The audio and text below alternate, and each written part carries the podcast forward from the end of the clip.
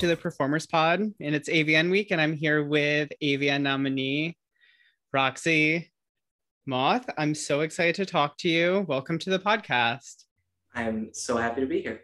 So, uh, the more I look into you, I feel like we're kind of the inverse of each other because you make your entire career being a lesbian top, and I make my entire life being a lesbian bottom. So I'm just like so excited when what I saw you hearing, were nominated. What I'm hearing is we need to work together. Yeah, I mean that there's always time for that, but you're nominated for an AVN. Is this your first year being nominated? So I'm always nominated in the fan awards. Um, okay. I've been nominated in both the the fan voted uh, favorite trans porn star and cam star every year that I've been in the industry. Oh, nice. this is my first time being nominated for an actual AVN by the the panel by the judges. Oh, that's amazing! Congrats.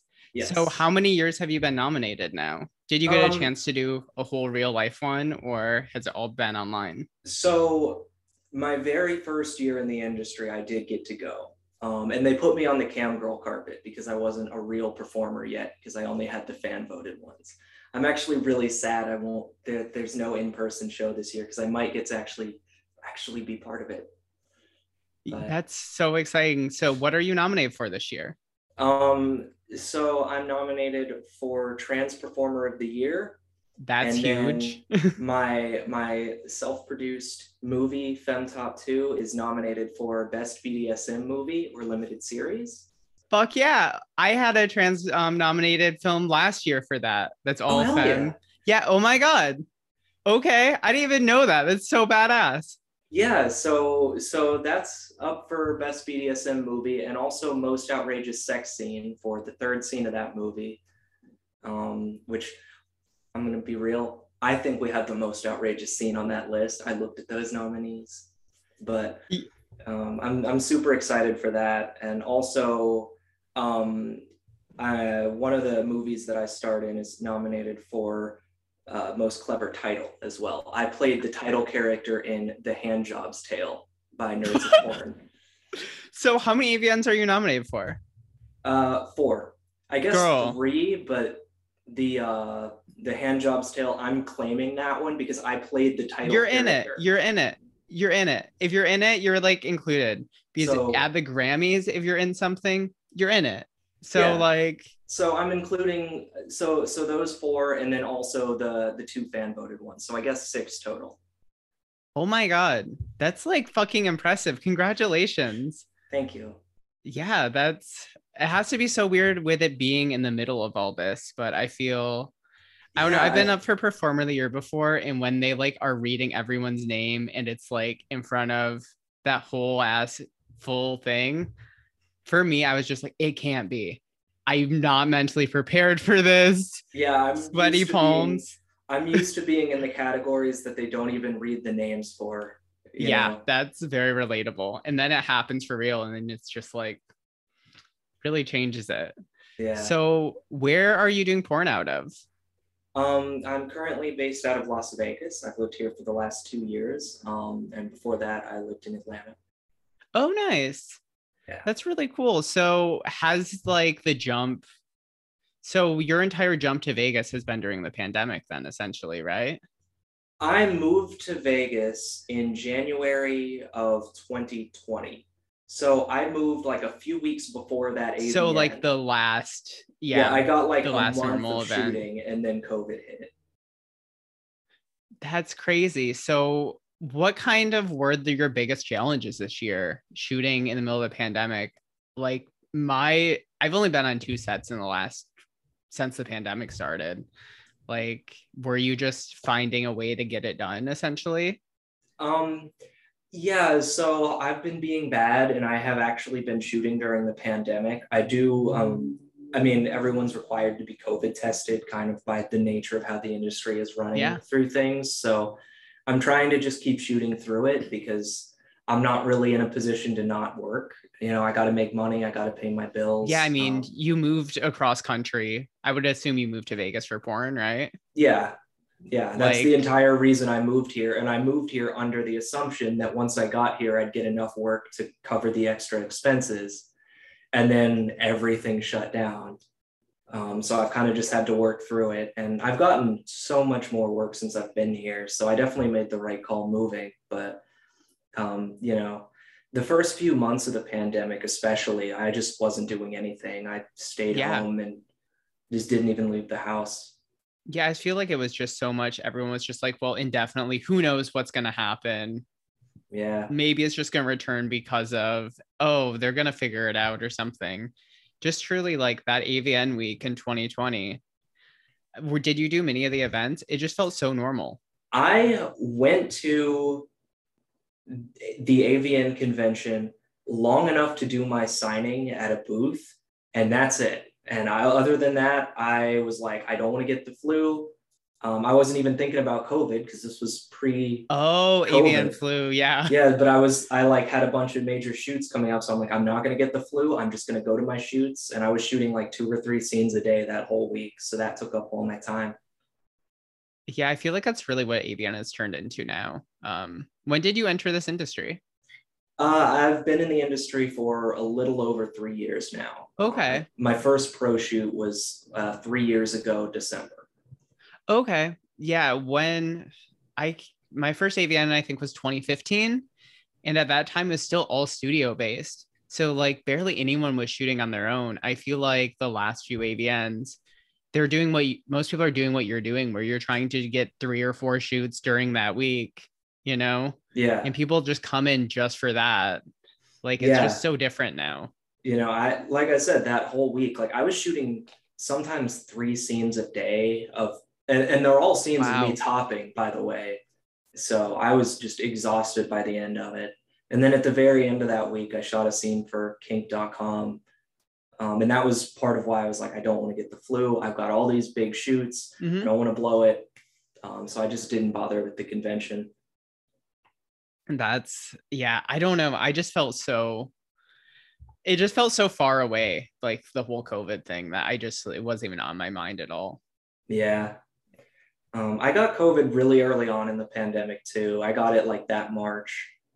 Um, so after that, I was like, okay, I lived through it once. Like, let's just get back to work as best we can. And um, yeah, and, and I, I'll say the biggest thing that's changed because of COVID is I feel like I get a lot less mainstream work now. Like Hmm. the most of the mainstream companies that I was shooting for on a regular basis have like really scaled back production due to COVID. For sure. Um, so I feel like I, it's kind of forced me to do more self production, um, which is part of why I ended up launching Femtop when I did.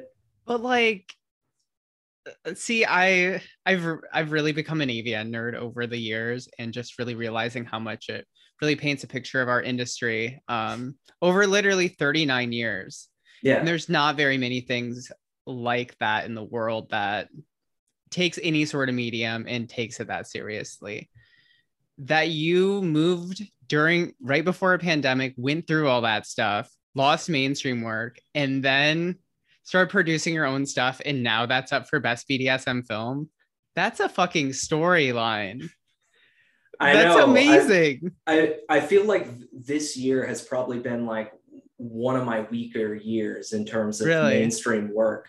So I was really surprised when I got all the nominations. And, you know, it's again, it's, I'm pretty sure mostly just because of, of the BDSM site that I, I started. So it's been really nice. Um, and it's been kind of validating that, you know, there are people out there who support and believe in what I do. Yeah, definitely. I mean, this is honestly a huge year for you, and it has to be just so motivating going into this whole AVN season, even though it's solely online and obviously the celebrations probably be very different than if it was a normal year. But like, Yeah.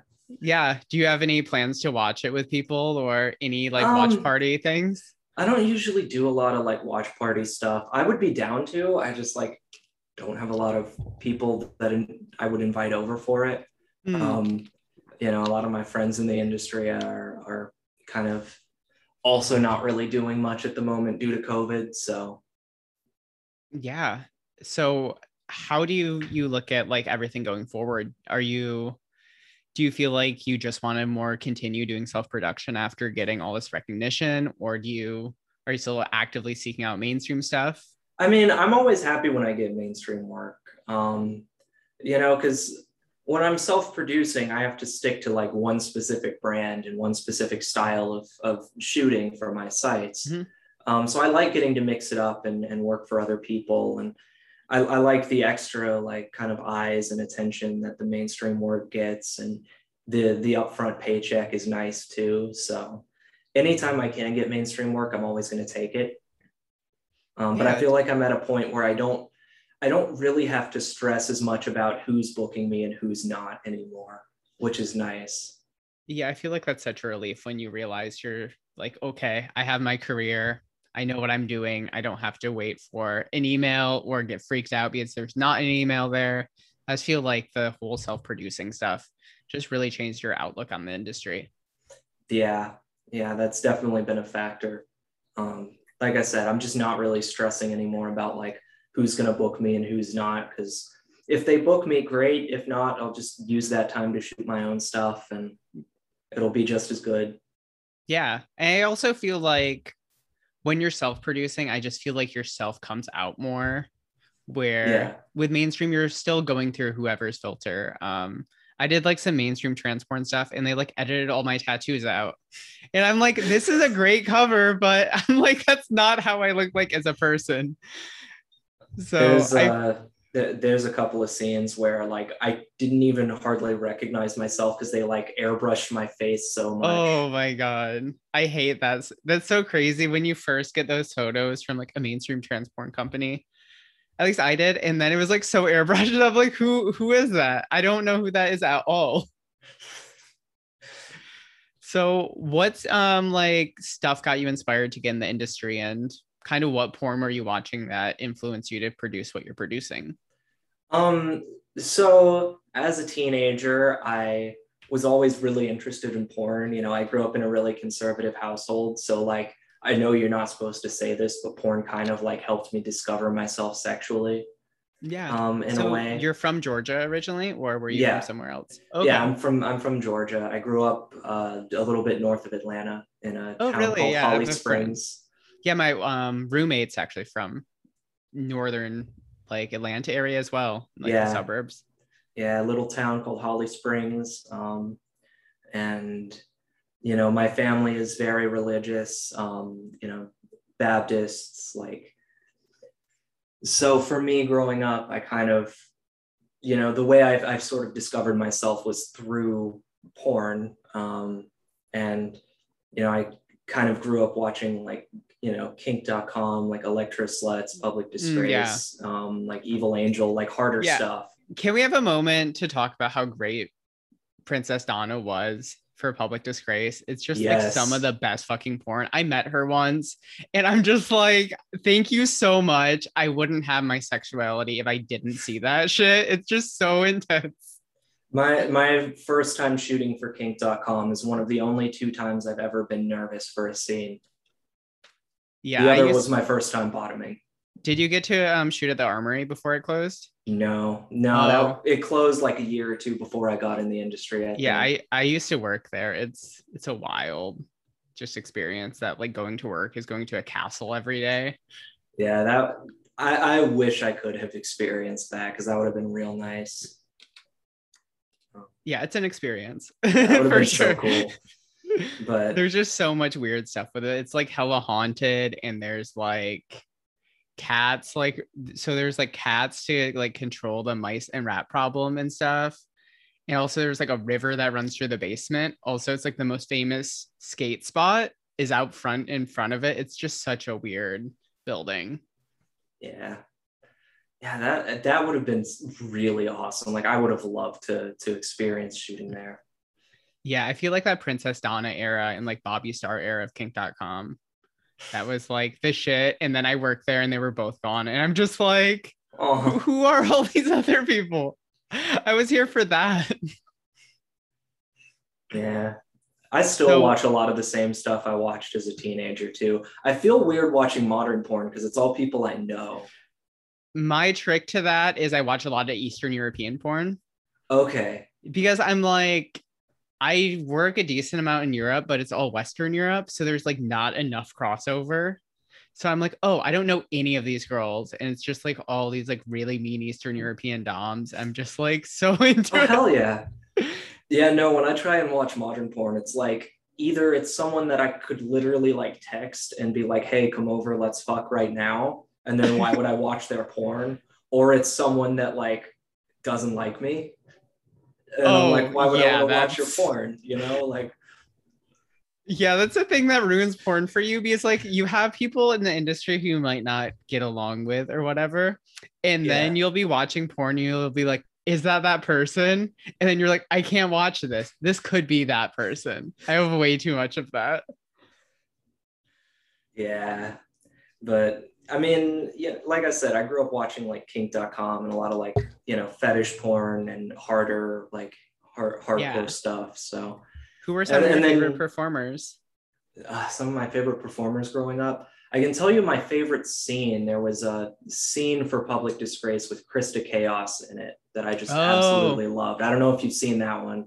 They um they put her on the on the table and play beer pong with her face. So fucking good. It's it's so fun. I just I love Yeah. that scene. Their shit's just so. f- Yeah, it's a damn shame that Princess Donna's like doing really cool art right now. I don't know if you followed their art post. I don't. I should. Yeah, they have an Instagram account and they like just shoot all this like weird stuff around New York City with these other queers. And it's really cool and stuff, but I'm just like, Hell yeah. you should just like start your own porn site and just start fucking up girls again because it's like so good. Yeah, like I, I'd be down to check it out though. Yeah, you should. yeah. Um, but yeah, so you saw a lot of that. I Yeah. also was like into like BDSM and stuff, but for me, I felt like there was such a disconnect because you, I like never saw trans people in it at all. I mean, neither did I. I didn't grow up watching trans porn. Um, Same. I, I discovered myself in the kink world before I discovered myself in the trans world. You know, I like I kind of alluded to before, I didn't have like the best upbringing. So when I got to college, that was like the first time I was ever allowed to like live my life in any Hmm. way. So um, my freshman year of college, I started dating someone who uh, actually worked as a pro dom and was like just really talented and amazing That's- and awesome. And That's that was my introduction. that was my introduction to the kink scene. And then through the kink scene, I kind of found my way into into like the queer scene Mm, through through a little back door. yeah, I feel like I don't know. I came out. I was one of those people who came out. I think I was like 13 years old or some shit, and like ordered illegal hormones to take in high school and stuff. Because I don't know if you knew, but you could just order them off like random sites online, I've, and I've had to up. do that a few times when Yeah. I couldn't get my prescription filled. Yeah, so I was like doing that in high school, and I just thought I I just never cared about sex, but I had all these like crazy BDSM fetishes. Yeah. and I had no idea that what they were until I was on like MySpace and I saw like a girl in a dog cage. I was like, oh shit, this is connecting with me for a reason really hard. Did you kind of have that too, or were you fairly like sexual before then, like fairly aware? I didn't I, I didn't lose my virginity till I was 18. I was Oh, again okay. very conservative uh, as a high schooler. So um, I didn't have a lot of sexual experience outside of just like what I could explore on my own solo. So I See- knew I was into a lot of like pain stuff just because like that's what I enjoyed when I was, you know, masturbating or whatever. But I, I couldn't I never had the experience of like actually interacting with other people and and having like kinky sex with someone else. Mine was like the opposite. I like always hated girls, and I was always out since I was like 13. So like I think I lost my virginity at like 15 or 16, but I never masturbated until I was 18. I just had like no interest in it. Just like, why would I do that? It just never even like crossed my mind. I was a horny kid. I I, I masturbated a lot. I I probably would have been happier if I did. If I would have found weed and masturbation in high school, I feel like so many of my problems would have been so much easier. I would have been in way less worse bands and like did that whole thing. Yeah. So, did you start making porn in Georgia and you were like coming out what to the West Coast a bunch or? Yeah, so the, my first year in the industry, I was shooting in Georgia, and it got to a point by the end of that year that I was flying out to the West Coast like every month, you know, Mm. like clockwork. And I would be flying out to Vegas, or I'd be flying to LA or San Francisco or wherever. I figured I should just be there. You know, the the rent in Vegas and the rent in Atlanta are not even that different. So I was like, I should just move there. It's basically the same cost of living, but I don't have to travel all the time. Yeah, that has to be a nice thing where it's not a huge comparison. I moved from this small town in Michigan to San Francisco, which is like the most expensive fucking place in the world. Oof. Just so wild how that changes. Where I'm like, oh, I have a shoot. This pays for three months of rent. And now it's like, this is half a rent. it's such a drastic change. Um, yeah, I, I don't envy you Californians in that regard. yeah it's i don't i don't even know anymore because we can't really even do anything right now so it's like at least i live near a dungeon so i'm like okay i hypothetically can go to the dungeon in 30 minutes at any time so that is Vegas like the one doesn't positive. have Vegas doesn't have a lot of dungeons.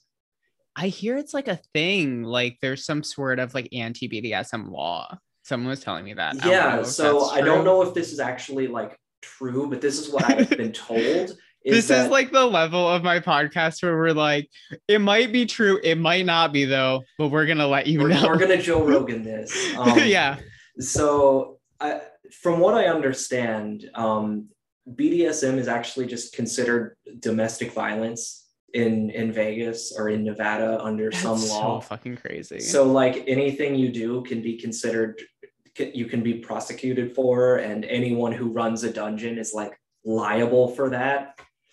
So, just no one has dungeons. So, like, there's little fetish parties and stuff, but they're all just like run out of someone's house, you know? And we have like one swingers club, and that's it. that's so disappointing. Yeah. Yeah, we have like a, I think we have like three or four here, three or four dungeons. There's one really good one in East Oakland that we've been running um a BDSM collective out of, and it's just so great. Just going in there and just shooting all femmes and just being like, okay, four hours later we have a movie done. Amazing. Yeah, I feel like for at least me finding BDSM porn and being able to be like, oh shit, I can actually get recognized for this is was just such a mind-blowing thing because I feel like I don't know if you have the same feeling as a trans woman. You're so put in this thing of like you're trans. This is your one category. This is all you can ever get. right. Like that again, that's part again, that's why I started Femtop was because with the mainstream stuff, it's like they see transness as the fetish. So they don't Mm. want to add any more fetishes Yeah. to it. Yeah, that's exactly it. Like honestly, when I first started working at the armory, I was like, "Oh, you should shoot trans bottoms," and they're like, "No, that's way too out there. No one would ever want any of that." And And it's just like, so wild. it's a Yeah, huge thing. it's just a normal thing now. It's just like there's so much of. I feel like what trans people can do in porn, I just think has changed so much over the last few years. Like Yeah.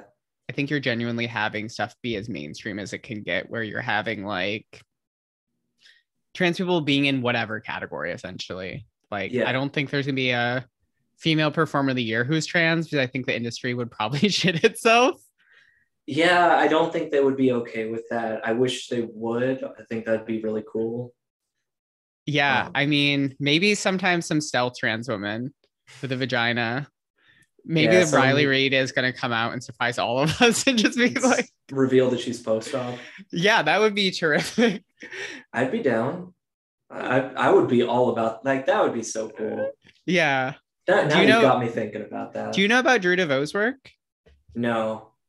so she's a trans woman who performed in lesbian porn and basically um she got nominated for a scene with Sinn Sage and the director who I had on this podcast just didn't realize she was trans so she got an AVN nomination for best lesbian movie with a trans woman on the cover Okay.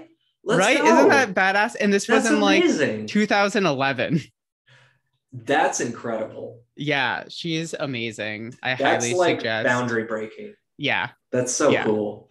yeah, I highly suggest looking up Drew Deveaux. Definitely like in the whole more queer porn world than the um mainstream porn world, but yeah, I definitely feel you. I just like I knew of some trans porn stars always, but the porn I got into wasn't really that. It was like Sasha Grey's porn was really big for me because Oh, I'm I like loved Sasha Grey back. I'm actually wearing a when I was Sasha a Grey teenager. t-shirt right now, as you can see.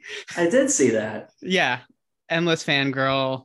I have way too much Sasha Grey merch, but just seeing like that, there's performers that could really push themselves and do interesting things and do hardcore things that I wanted to do Yeah. and still be like active in industry politics and just like having a voice. That's what really changed it for me. But that's not trying to disrespect any of the trans women who were making stuff before. It's just like none of that seemed like it was actually for other trans people, you know? I kind of feel like I'm only just now allowed to have a voice in a way. Like the first couple of years of my career, you know, I, I didn't want to like be too open and, and too forward about anything because I was like, I can't risk not getting work. I can't risk killing my career. But at this point, I'm doing so much self production that it's like I don't really care anymore. Yeah. And Yeah. that's been really freeing. So so what controversial thing do you want to say on the pod?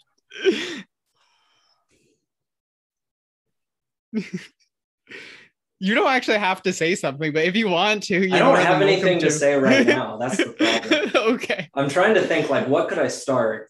What what, what beef could I start right now, right here? I mean, I, I, want to be nice to people. yeah. You know, I don't want to start shit for no reason. Yeah. I think when it's the right fight, you'll know what it's for and all of that, you know? yeah. So how when did you kind of realize that this was more than just doing a few scenes? Like, was it really your move to Vegas that really cemented it where you're like, I'm all in on porn now? So I always kind of wanted to do porn. You know, when I Mhm. was when I was watching porn as a teenager, I would also like read interviews with the performers, and I would always kind of think in the back of my mind, man, if I was a girl, I could totally do that. Like, I could. that's totally how you that. become a trans porn star where you're like, oh, that girl looks like she's having fun. If I was that girl, I would have fun too. Yeah, And so I was like, oh, I could totally do those, like all these extreme scenes that like these other girls are like, I could totally Yeah. do that. I'd be down. Fuck yeah. Then one day I realized, wait a minute, why why don't I just do that? And so um I had already kind of cammed a little bit, sort of as an amateur thing Mhm. before I started shooting pro stuff. And I actually shot my first pro scene the day I graduated college. oh wow. you know I, I i said this before on another podcast but i drove straight from my college graduation to a friend's house jumped in the shower and then drove to the hotel for the shoot and i did my makeup in the hotel bathroom like lobby Oh my bathroom god. um, you know, and so basically the moment I graduated college is when I committed myself to like, okay, we're doing this full time. You know, I, I started camming like really, really consistently and did that for about two years while I was establishing myself as a performer. So the Yeah. cam girl pipeline to porn is so good though. Like I have so Yeah. many performers it- on like that. It really prepares you. you know, when I was first starting out, I wasn't getting paid work because I lived in in Georgia. Yeah. So I would just cam to fill in the gaps and, you know, get my name out there and build my following that way. So by the time, you know, I got my career off the ground, I didn't really need camming anymore. But, um, and now I don't even feel like I'd have time. Like I want to go back to camming. I just don't have the time for it. But yeah, I basically, from the moment I started shooting, I kind of knew like this is what I'm going to do because I had always wanted to do it anyway. And I just was waiting for the opportunity to come up. It's so amazing that you've just like really just had that straight vision and it's obviously worked out. I mean, look at where you are this year. Like six AVN nominations in a year. That's some rarefied air. There's not very many people that can say that. I know. I'm. If I win an AVN, I'm going to be super extra about it this year. This is this is the this is me being more forward. Okay, so when you Google alumni from my college, one of the first names that comes up is a porn star who has been who is retired. May I ask but, what college? Um, I I don't want to say yet. If I win Okay. something, I'm gonna say, and I'll get to that. But she, she is retired now. But she was. Can, only can you tell me the mascot of your college? She was only nominated for one AVN, and it was like best new starlet or whatever. And so I'm like, if I win something, they have no excuse not to put me on the alumni list. Like I should be next to her, right? I mean, hypothet. I don't know transphobia though. like, right? I, I know, You but I should should be. be. I should be. Like, come on, you know. yeah. Who's the But- most famous person from your college? If I Or that answer give that, they're gonna. If I answer that, it's gonna give it away. Okay. I mean, I know of. It's probably one of the two big colleges in that state. I would imagine. Uh, there's like four, like Oh, okay. reasonably competitive colleges. Um, but It's okay. You don't have to name your college. Yeah, I mean, I, I guess I'll go ahead and say it. I went to Kennesaw State, which Oh, at the time was actually the second biggest college in Georgia. Really? Um, I don't know if okay. it still is. I, I was um, just assuming it had to be Georgia or Georgia Tech, and I'm like Georgia. those are the they'll take every win. I'm like they'll take any win right now. You and Stents have been on a float together. If you win an AVN, Yeah, no. Tell tell Kennesaw State they need to put me on the notable alumni list next to Ryan Seacrest. Oh Um, Ryan Seacrest. Ryan fucking Seacrest. He's he's like the him and the um Extreme Makeover Home Edition guy, Ty what's his face. Oh, that guy. Those are like the only two celebrities that went to the went to KSU. And I'm like, my name should be like right below them. Yeah, I went to community college. I don't think they keep track. Any Grand Rapids Community College Raiders out there, let me know. Let me know who's the biggest star. Yeah. No, I, I miss I miss college. College was fun. I don't miss, you know, spending money on it, but college was fun. Yeah, I went to my first porn screening in college and then started Okay. doing. Yeah, I was like in a dorm room. I was a cam girl who wasn't even going to school, who was like living on campus camming. and then it was just like, oh, I guess I'm gonna get into porn now. I, I think I, I think most of the people I knew from college are like aware of what I do now. Mm, Cause like most of them just like follow me on social media at Mm. this point. So I guess it's I, I can be open about it at, at this Have point you- in my career. have you um had the opportunity to like win any awards where everyone's like, oh, I know her and shit now? I Have had haven't won experience? anything yet. That's the problem. That's Oh. why I'm not on the alumni list. If I win something, that's what it. I'm gonna I'm gonna at my college on Twitter and be like, hey, add me to the alumni list. How much do I have to pay? Like, One win changes the perspective on everything. you know, because your I- whole family views you as, oh, you went off somewhere, you became successful, no matter the trophy. yeah. I won a camming trophy. Um, I think it was in November. I had my grandma calling me crying, being like, I'm so proud of you, sweetie. I'm My just like everyone was against sex work like three years ago, and now everyone's like, you did it.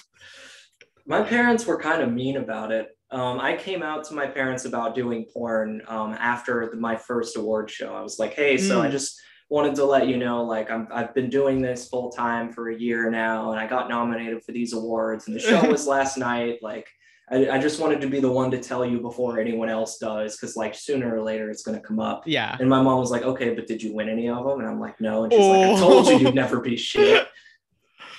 Damn, that's so mean. I guess it really is different in the South. They they want a winner. Yeah, um, you know, I, I I gotta prove myself. I gotta prove that like I'm not just a not just a failure. Damn, that's that's deep. I yeah, I feel like She wasn't even mad at me for doing porn. She was not mad even at me mad about the porn losing. thing. yeah, my um my partner and I've been dating for like four years, and before this last award I went to, her mom said to me like, "You have to win this." I'm like, "What?" I'm like, "How is this pressure being put from other people who like don't even know onto you?" It's a really weird thing. I am not the arbiter of who gets which awards. I'm just happy to be nominated. yeah, that's I mean, truly though, if you look at the whole bigger picture with AVN though, I really want to stress to everyone who's on this week, I'm doing three different podcasts. Being straight up nominated means you're part of porn history though. Right. That people can look through the history of porn since the 19 since 1983 and you're going to be in that history six times at least just this year. Yes. Like you're part of that forever. They can't take that away from you. Like that we've all gotten to be part of this thing that has lasted straight up longer than the Olympics. There's been less Olympics than there have been AVN awards. I cried when Adam called me to tell me. I didn't even check the AVN nominations list this year because I didn't know it was out.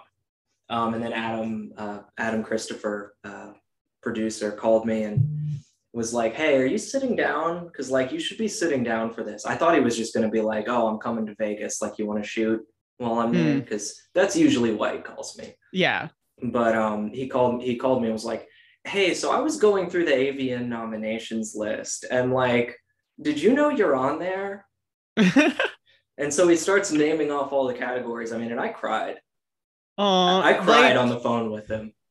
But like this shit really matters. Like there's not very many industries that you can have one night that can essentially define your career. If you win, Yeah. it's gonna be, oh wow, you released this amazing film and it won this award, or you had this really amazing year.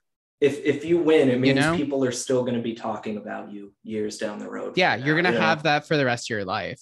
Yeah, And like I feel like both aspects you have to appreciate being there, but also the next level and the elevated level of winning, it's just like two separate things. Like yeah. just I- numbers wise, it's about as hard to win as an Olympic medal as it is to win an AVN.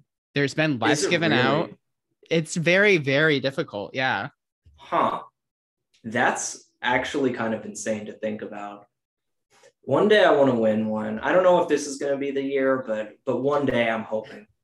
Yeah. Well, I Yeah. think I think getting six, you're putting yourself in a good position. I mean, that's all you I got- can do. I got my fingers crossed on this one, but um, I, I was more in shock about the best BDSM film than I was about Trans Performer of the Year. Um, That shit makes me so fucking happy that you got nominated for that. yeah, I like had no idea there was another trans film nominated this year, and that makes me so Oh, yeah. happy. Yep, and it's in in that category and in most outrageous. So That's you're doing the Dude. right shit. we shot a, a trans nun exorcism threesome, I right? fucking love that. So it's me and Aphrodite Adams, and we go to like exorcise the demons from this this cis girl, right? And we get there, and and like the the demon starts freaking out, and like the shit starts flying around the room, and it's crazy, and the doors are slamming, and the lights are flickering, and and Aphrodite's like, I think we need a priest. And then I whip out my cock and I'm like, I am a priest. And I think we should win most outrageous just for that line. Just for that line. good fucking line. That's so hilarious. That was the most. Uh, that was like the most brilliant line I've ever written, and just for that line, I think we should win that award. I I can't argue with that. That's too good. So what like do you think made this year so special for you that everything really came together and you've gotten this many nominations because it sounds like you've been nominated in the past and probably But been nominated for other this. awards. Yeah, Yeah, I mean like this this. is like your big year. Even if you don't win anything, you're hella part of the conversation this year. Yeah, and and that's the crazy thing is that this is also like I've not done much mainstream work this year. Mm. You know, like I didn't expect to get anything, um, and so th- the fact that I'm not only nominated but nominated like six times, that's just completely insane to me. And I, th- I think it's honestly just because of of how much of a grind I've been on self-producing. You know, I launched Femtop this year, so I've I shot like 30 scenes for that and like another 40 scenes for my uh, other vanilla sites, um, just self-produced. So I self-produced like 70 hardcore scenes last year. during like the fucking straight up hardest time to make porn. Like that's so fucking impressive that you're found a way to consistently make this stuff and have it work, you know? Yeah, you know, I was averaging more than one scene a week, and I do all my own editing, all my own you know, marketing and all that stuff. Oh my god. I even make- you know, I make my own box covers. I write my own scripts. Like, so it, you know, Wow. just you know, I think that's really what it is. It's just I think having my own site finally is like kind of the thing that's solidified me this year. it feels like you I don't know if I'm projecting on this, but it feels like you finally found like the full everything. Where before like your performances are this much, but now you have control of the editing, you have control of the visuals around it, you have control of all the creative stuff. It seems Yeah. like you really captured what you're supposed to do. I mean, production wise, I don't feel like you know, I don't feel like I have much more control. Like I, you know, I was always self-producing stuff for like my clip stores and all of that, but it's just like having like a brand that I can point to as Hmm. like this is my thing, right? This is something that I can do better than almost anyone else in trans porn. Um, and and I have a whole site dedicated to it, and I've shot other models for it, and it's this whole thing that I've been producing for and and filming. And just having that i think is something that has has kind of drawn a little more attention to what i do. That's so awesome and sustainable. I mean, it sounds like even at this level you're shooting with all the other shit going on, like yeah and once you know, stuff sells down, I mean, I can't imagine how much you're gonna really hit your stride. yeah i'm really hoping for that. I got new boobs this year too. Oh, great. so i found time to do that um so yeah once things calm down i'm gonna be like Roxxie 2.0 and i'm so excited for that That's so amazing it- that you're just like finding all this stuff. And I feel like really getting into your stride going into this really big award show that kind of either way, it sounds like you're really in a place that the next two to three years, you're going to see a lot of really positive things. I, I really hope that's the case. Um, my next big step is to, you know, finally be able to set up my own dedicated studio space. I've been having to rent space out whenever I shoot or like, you know, redecorate my whole living room. And I just want to have like a dedicated dungeon space for Femtop soon. So that's next on my to-do list. Yeah, it's so nice just having a room, even in your house, that's just solely for porn shit. It's just so great. I own all the equipment to set up my own dungeon. I just live with a roommate. Oh, So I can't oh. like set up a dungeon in the living room because my roommate lives here too. Yeah. And she wants there to be a couch and a TV. I mean, I, I can understand. So- as a as a roommate, I can understand that a little bit. So that's kind of my next big goal is just to do that. And I actually am moving into a new place next month. So hopefully Oh, once wow. I do that, I'll be able to finally set everything up. And I'm just so excited for for everything that's coming down the line and all the amazing models I've gotten to work with and that I'm still planning to work with. So Plus, I really, and I didn't even just push myself as a producer this year. I pushed myself as a performer too. I shot so much stuff that like I never dreamed I'd get the chance to shoot. I mean, it sounds like you're really about the medium. Like you actually just genuinely love making BDSM porn. I do. Is that pretty and real? Not even necessarily just BDSM porn. I just like making like hard extreme porn in general. You know, I shot Mhm. my first gangbang a few weeks ago. Aw. Um, and it was it was all cis lesbians with strap-ons, Oh my god, that's great. How many people was it? uh, five, and they Oh, were all incredible. And I shot. Not only did I shoot my first gangbang, but also my first double anal. First time being fisted on camera. Um, I Nice. fisted myself before, but I've never, you know, had someone else fist me. So I just knocked out like all the firsts and, you know, all the crazy BDSM stuff I've gotten to try for Femtop. Yeah, what's your what's your so take cool. on gangbang gangbang for the first time? How did you feel going into that? Uh, nervous. Uh, Yeah. It's But- very nerve wracking when you're like on the way to your gangbang and you're like, shit. the, the thing I was nervous me. about was not like, am I going to be able to do this? Because like I'm really good about staying on my anal training, so I know like Mm, my ass is going to be able to handle it. That's not the the question. I was just like, oh, is my stomach going to cooperate? You know, oh, like it's kind of gross, but like that was the thing that was in the back of my mind. Was like, you know, there's always like that two percent chance that like something goes wrong and and something happens. You know. But like I don't know. I think that's a good thing about extreme porn sometimes. Like if you vomit, it's it's Yeah. part of it. It's okay. Like Yeah, it was just like I, I did I, I do so much fasting for that stuff when I'm shooting Yeah. like extreme anal. Um, Yeah, I so do. just- I have this eaten. like do you ever um what I always do is I drink all the clear Gatorade. Have you I ever have done not that? tried that. I have tried the gummy bear uh, trick, and that like kind of works for me. But usually, I just try to like live on fruits and fruits and gummy bears and not eat much if I Oh. can. Yeah, what I do is I just drink a bunch of clear Gatorade because I had another shoot that I was still pretty early in the industry. It was maybe a year in. It was this BDSM scene. I was getting face fucked in the kitchen. And I drank like, do you know those bright green Gatorades? Ooh. So it was like my two best friends were the videographers for it, um, Courtney Trouble and um, Asia Porn, who now works for Crash Pad Series, and they were shooting it. So I'm like, okay, this is gonna be great. So the guy was fucking my throat. Jade Phillips is the performer's name. And they were like using the sprayer thing from the kitchen to spray me while when they were when I was sucking their dick. But I started vomiting, and it was like all bright green. So everyone on set's like freaking out because they thought it was like bile or something crazy. No, So after that, I'm like, oh, I can just drink clear Gatorade. I have never thrown up on set. And I'm, Oh, really? yep. I guess you are a top though. mostly a top. I do bottom.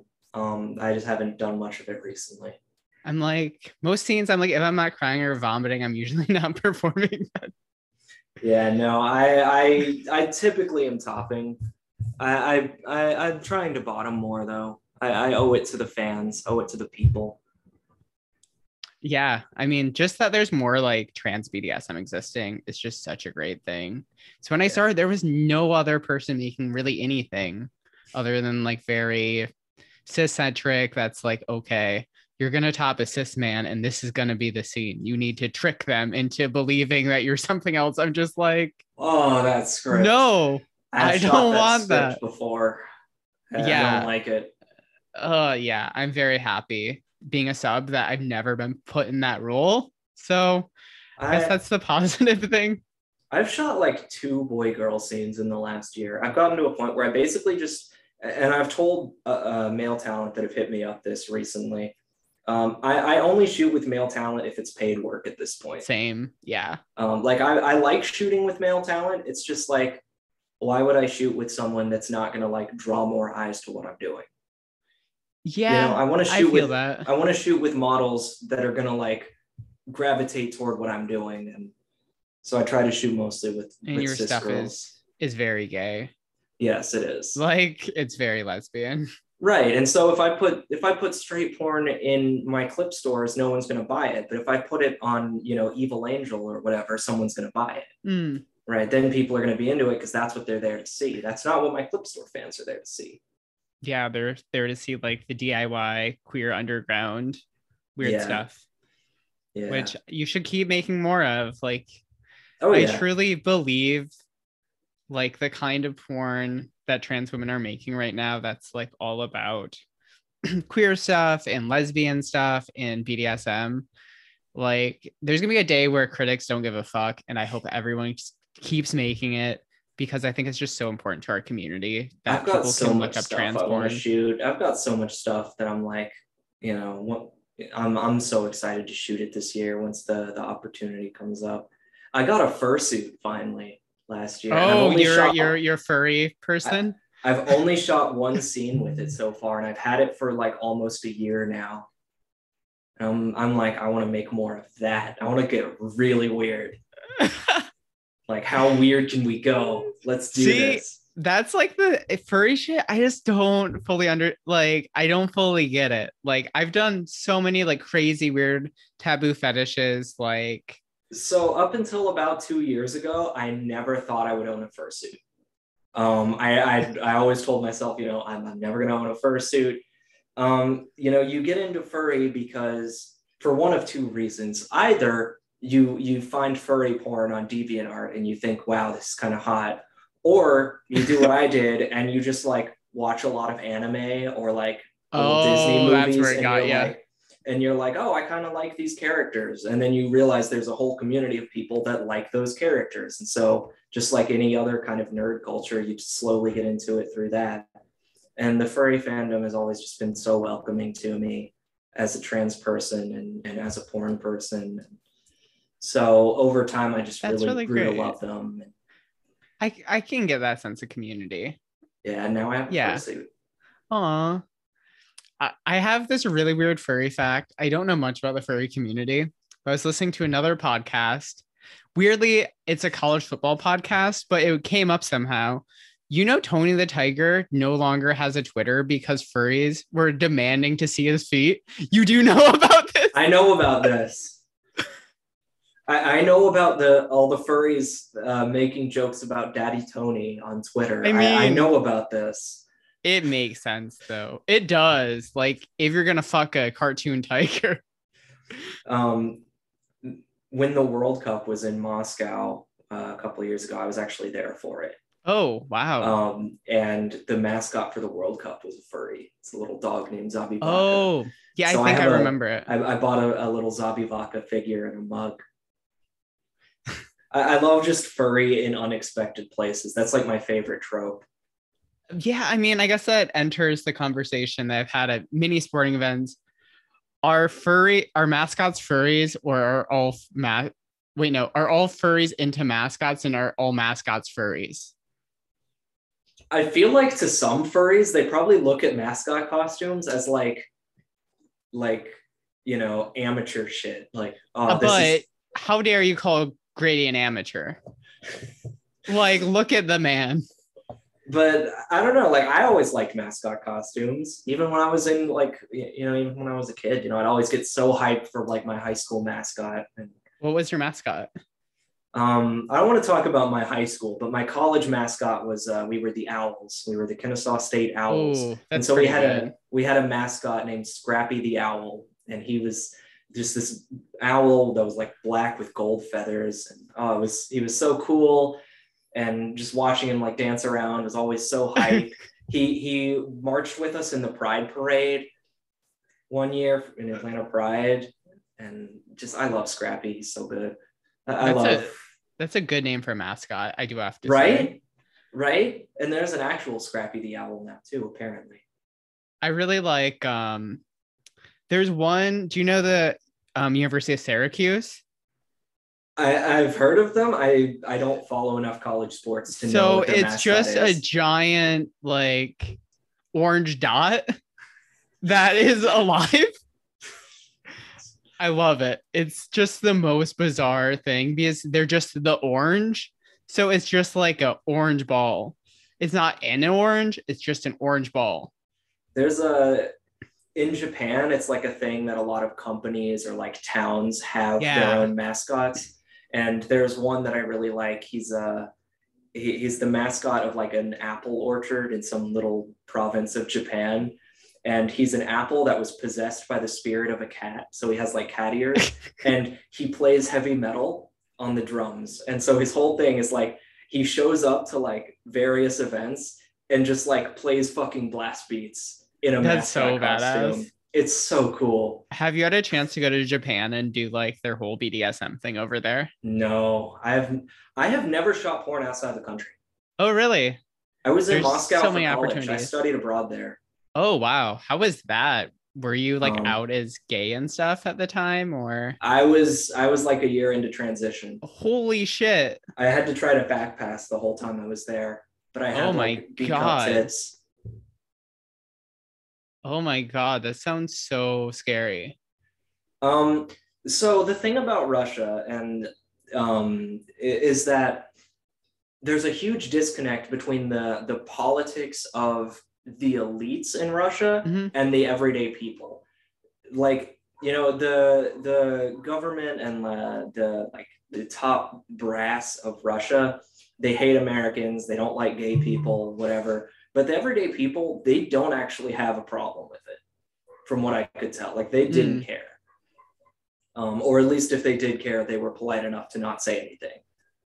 Um, so I, I did not get harassed a single time in the like six weeks I was in Moscow. Oh, that's may- really good. Maybe if I was in a smaller city, I would have, but I feel like Moscow is such an international city at this point that like they're not going to try and start anything while every sports reporter on the planet is in Oh. the city. Yeah, that's very You know? true. Yeah, I um one of my partners got detained in the Moscow airport before for having um a photo from a pride event in their bag. And they got detained, I think, for like a few hours. They briefly were concerned because my um, visa photo and my ID did not look like the same person. Oh, Um, but they they figured it out and then apologized profusely and let me through. well, so they were nice while I was there. Yeah, May- I- maybe other people have had worse experiences, but I- they were nice to me while I was there, and and that made me happy. That's really good. Yeah, I've just Eastern Europe as a whole. Anything like east of of Berlin, I'm just like I don't know. I don't know. I had good experiences there, and it, it was a good time. Um, Yeah, I hear it's huge. I hear it's like the size of New York. dude, Moscow's crazy. Like it's so huge, it's so massive, and it, it's a very like kind of stratified city too. So like there there's a huge divide um, between like the the nice areas of Moscow and everywhere else. And being there for college, we didn't stay in the nice areas. so you were, it, you saw a little bit of the other side of Moscow. Yeah, yeah. Um, and we saw the nice stuff too. I mean, we were we, we went to some some viewing parties and stuff, but it was fun. I'm I'm sad I was there for college because it means I didn't get to go to um, any of the gay clubs. I really wanted to be able to say I went to a gay club in Russia, That would have been so cool. but my professors were like, "No, you are not going to a gay club in Moscow. We refuse to greenlight this." Oh my god, that's so intense. Yeah, I've had some fans um who like bought stuff from me in Moscow from Moscow, and I'm just like, how are you doing this right now? It just feels so intense to me that being in a place where like being gay or like promoting being gay is a crime, it's just so wild that there's just people who are openly queer there and buying porn and just kind of going about their lives. Yeah, it's crazy that like they can just have gay clubs there and like just live and I don't know, like that's a level of brave that I don't think I have. Yeah. I, I, I did mean- it for a month and that's I, I feel like any longer I would have been pushing it. I feel like Russians are just fucking hard people. Gays there are hard. Everyone there is just like Yeah. very like okay, we will go. If we get arrested, okay. like Okay, it happens. yeah, right? It's just like that's not an attitude we have, I feel like in Western Europe or in the United States, where it's like, oh no, something bad's gonna go wrong. Yeah, I, I don't know. I, I had a good time though. Um, so I have two more questions for you before um, we wrap it up because you've given me so much of your time. Um, so what do you think about your chances are for this next week? Like when Uh, you're like just in your head alone at night, are you like, oh my god, I need to write something down in case I win? I need to do something. I'm, I'm like 80% sure that I have no chance. I've, I've had people tell me they think I have a chance. I don't think I have a chance um, because I know how, what my previous experiences with the mainstream side of the industry have been. And generally speaking, they like don't want to acknowledge me any more than they have to. Um, but I, I've got my fingers crossed that like maybe it could happen. So do you have a speech or are you considering writing a speech? No. You you should. You should. Because you the think I chance should? Be I didn't at the last award show I went to when I won. So I just went up on stage and I screamed, "This is for the girls and the gays," and ran off stage. There's not even an award show this year. But you need something. Wait, if you win though, they'll try to call you. There's like a video call thing that happens.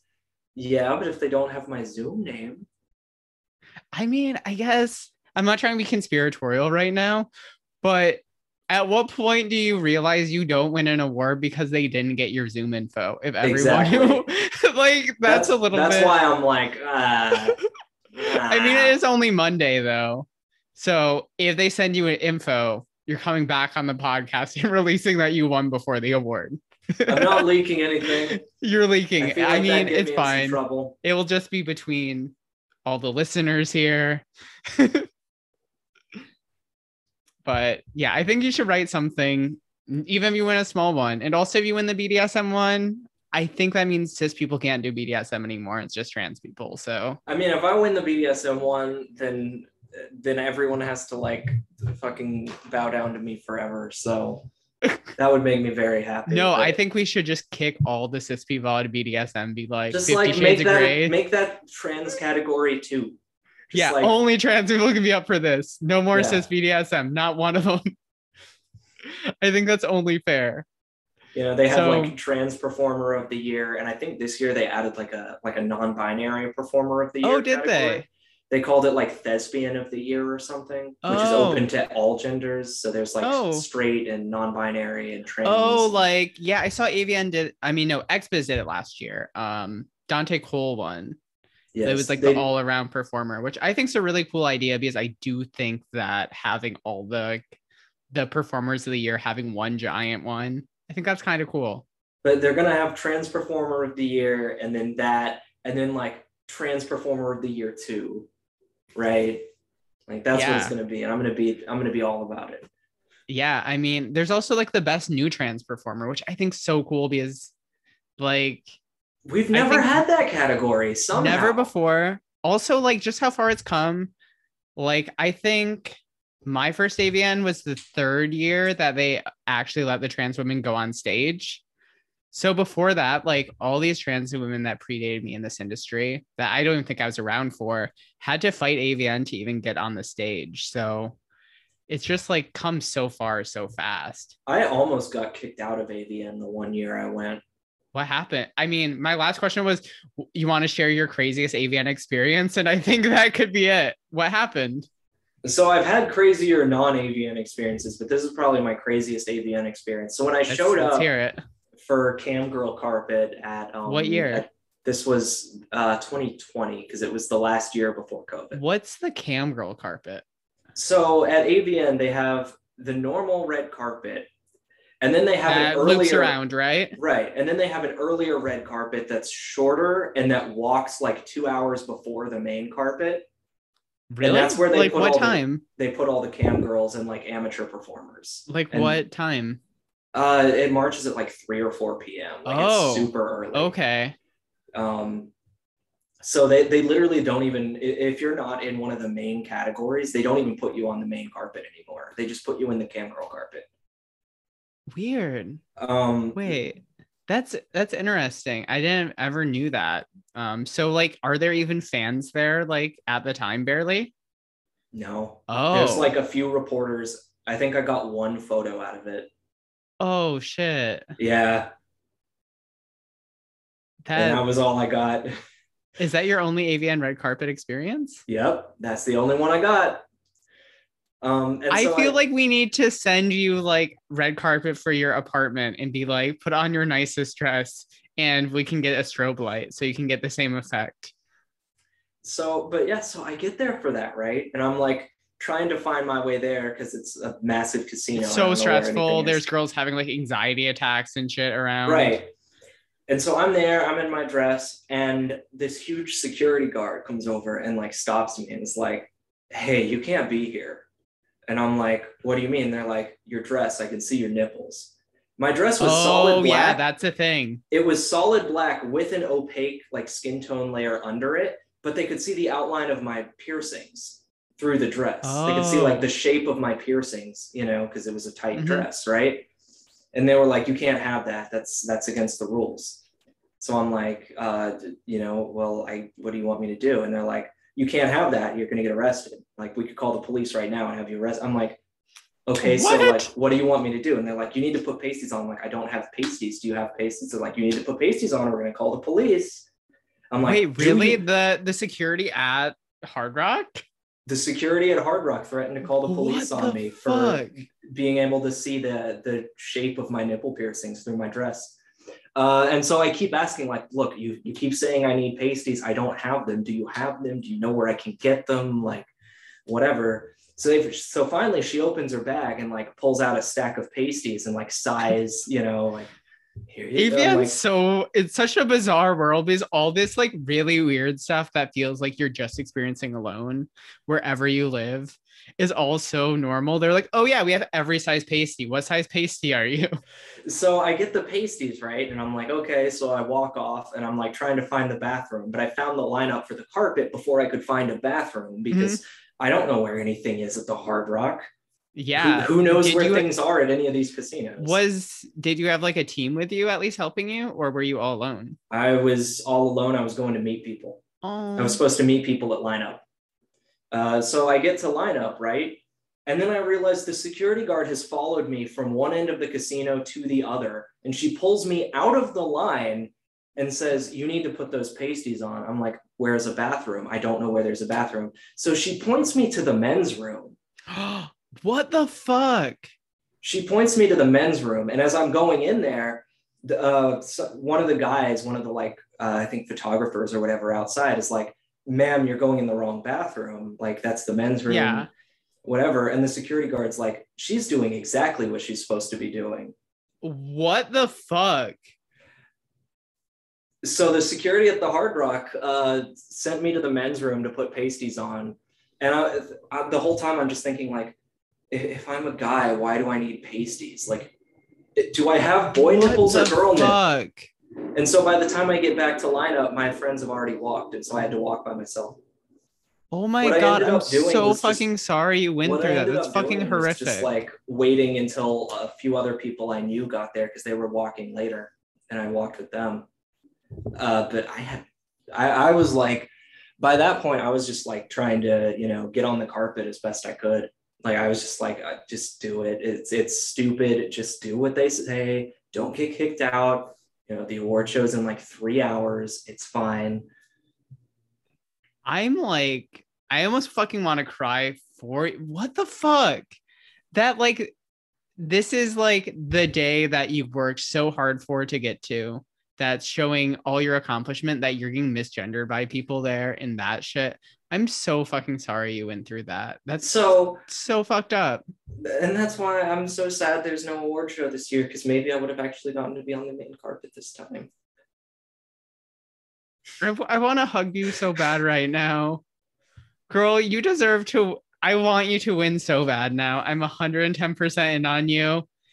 Please win the BDSM category. Let's get all this as people out of BDSM porn. I It's got just too many friends in that category. I don't think I deserve it. I think you do. The problem Because is I know all look the at your story. producers now. I'm like, Look I at- want them to win. Look at your storyline that I started this whole thing with.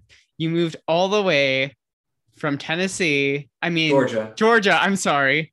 I was literally thinking Georgia in my head as I said Tennessee.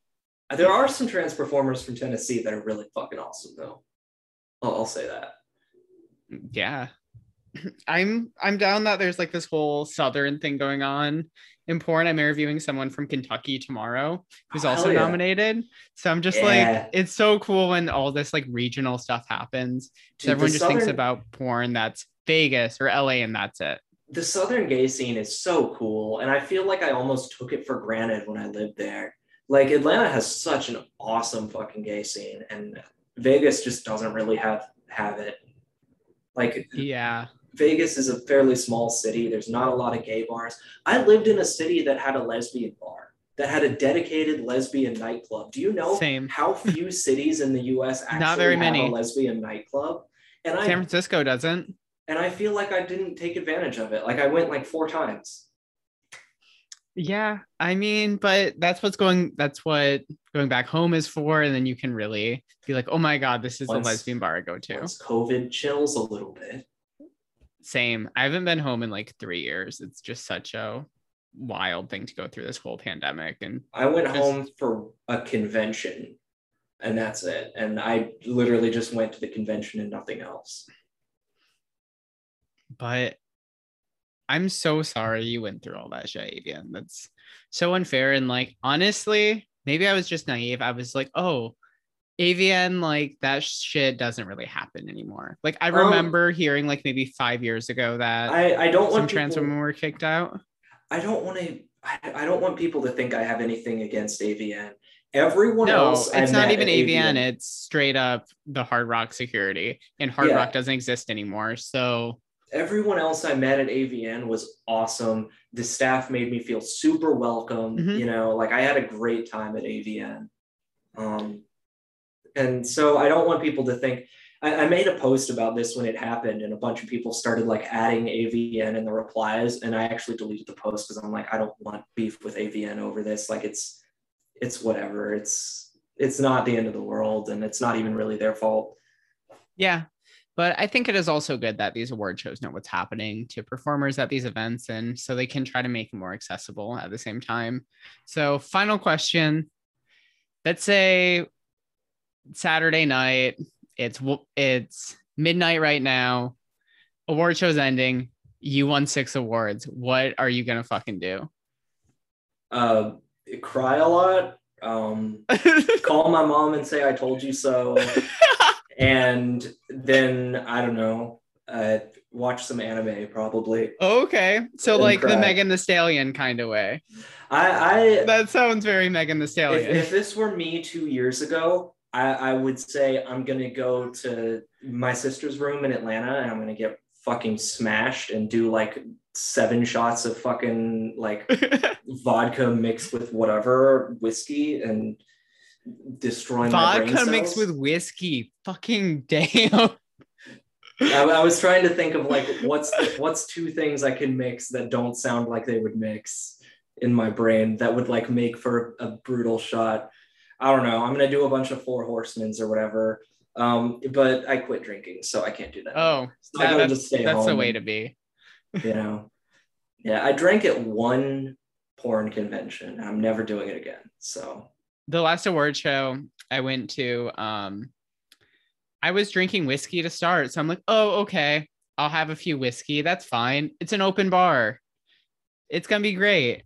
And then when I won, I switched to champagne. But in my head, I'm like, it's celebration champagne. It can't hurt me. Turns out it really does hurt you. You can't change throughout the night. Yeah. Yeah. I went to, uh, I, I drank at one convention and I, I drank for one night. And the next morning I was super hungover. And that is the only scene I've ever shot where I had like real wood problems. Oh, that makes And sense. so I'm- probably. Yeah. So I'm like, never doing that again. Nope, not happening. Um, I, I overestimated myself. I was 23. I thought like, oh, I can drink and still get hard in the mo-" no, no. Um, and that scene got nominated for two TEAs. Um, somehow, I don't know how. It didn't deserve it. I was barely hard for most of it. Um, but I mean, I guess that's the, the good thing about some minor award shows that you're like, oh, I didn't even like that scene, but that's cool. yeah. Yeah. So you know it, it ended up being fine but um you know i'm not i i don't drink anymore. Well, um, just period. But even even before i quit drinking i quit drinking at award shows. Well, here's hoping that you have a night full of anime and crying and just kind of you taunting your mom, being like, see, I told you I could do it. But thank you so much for coming on the pod. I really wish you the best luck this weekend. Like it Thank was so great to talk to you and I love where you're you're coming from and definitely will keep eyes on you and hopefully we can get a get you to win some awards and you to come back on and talk about it. yeah i hope so thank you so much for having me Awesome. Well, um, do you want to tell everyone where they can find you on social media? You can find me on twitter at roxxie moth that's roxxie with two x's and an ie you can also find me at femtop.xxx that's my bdsm site or at roxxiemoth.church where you can buy my vanilla porn Awesome. Well, bye everyone. See you tomorrow for day two of AVN.